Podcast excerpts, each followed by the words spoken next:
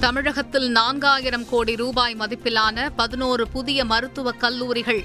காணொலி காட்சி மூலம் திறந்து வைத்தார் பிரதமர் மோடி.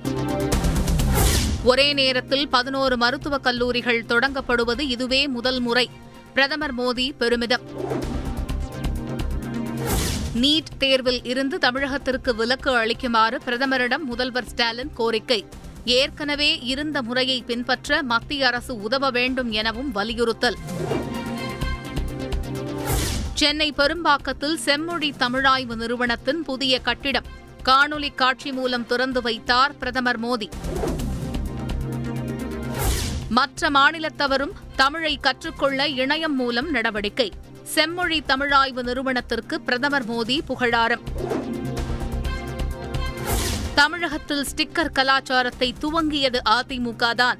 மருத்துவக் கல்லூரிகள் குறித்த எடப்பாடி பழனிசாமியின் குற்றச்சாட்டுக்கு அமைச்சர் தங்கம் தென்னரசு பதில். எனது கிராமம் திட்டத்தின் மூலம் சொந்த ஊருக்கு நலத்திட்டங்கள். அயலக தமிழர் திருநாள் நிகழ்ச்சியில் முதலமைச்சர் ஸ்டாலின் அறிவிப்பு. பொங்கல் பண்டிகையை ஒட்டி போக்குவரத்து ஊழியர்களுக்கு சாதனை ஊக்கத்தொகை தமிழக அரசு அறிவிப்பு.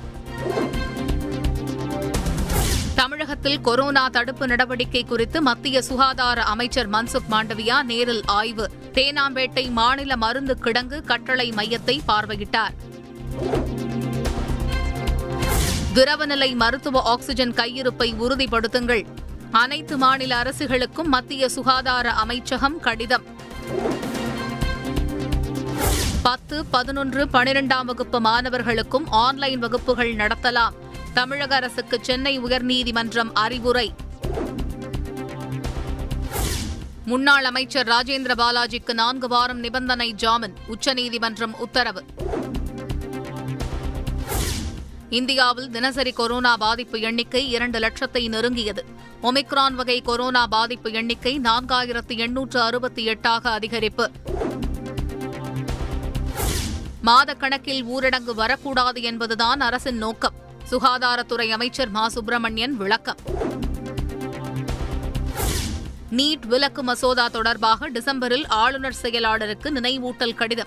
தகவல் அறியும் உரிமை சட்ட கேள்விக்கு தமிழக அரசு விளக்கம்.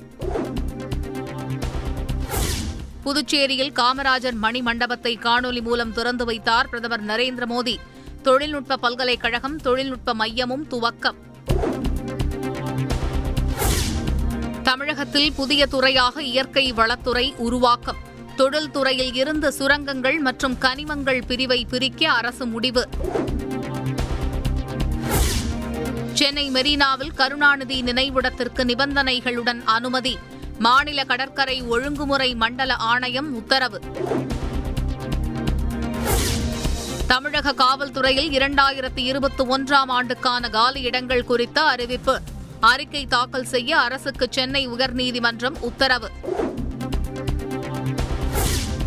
இந்தியாவின் வளர்ச்சிக்கு இளைஞர்களே உந்து சக்தி.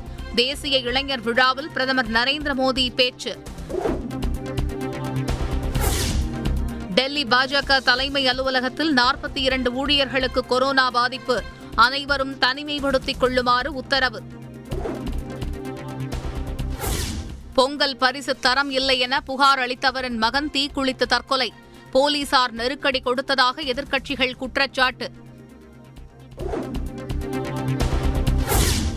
மேகதாது பாத யாத்திரை விவகாரம் தொடர்பாக கர்நாடக காங்கிரஸ் கட்சிக்கு நோட்டீஸ். மாநில அரசும் பதிலளிக்க வேண்டும் என கர்நாடக உயர்நீதிமன்றம் உத்தரவு. பிரதமரின் பாதுகாப்பு குளறுபடி குறித்து விசாரிக்க குழு அமைத்தது உச்சநீதிமன்றம். ஓய்வு பெற்ற நீதிபதி இந்து மல்ஹோத்ரா தலைமையில் நியமனம். சபரிமலை கோவிலுக்கு புறப்பட்ட திருவாபரண பெட்டி. மகரவிளக்கு பூஜையின் போது ஐயப்பனுக்கு அணிவிக்கப்படும்.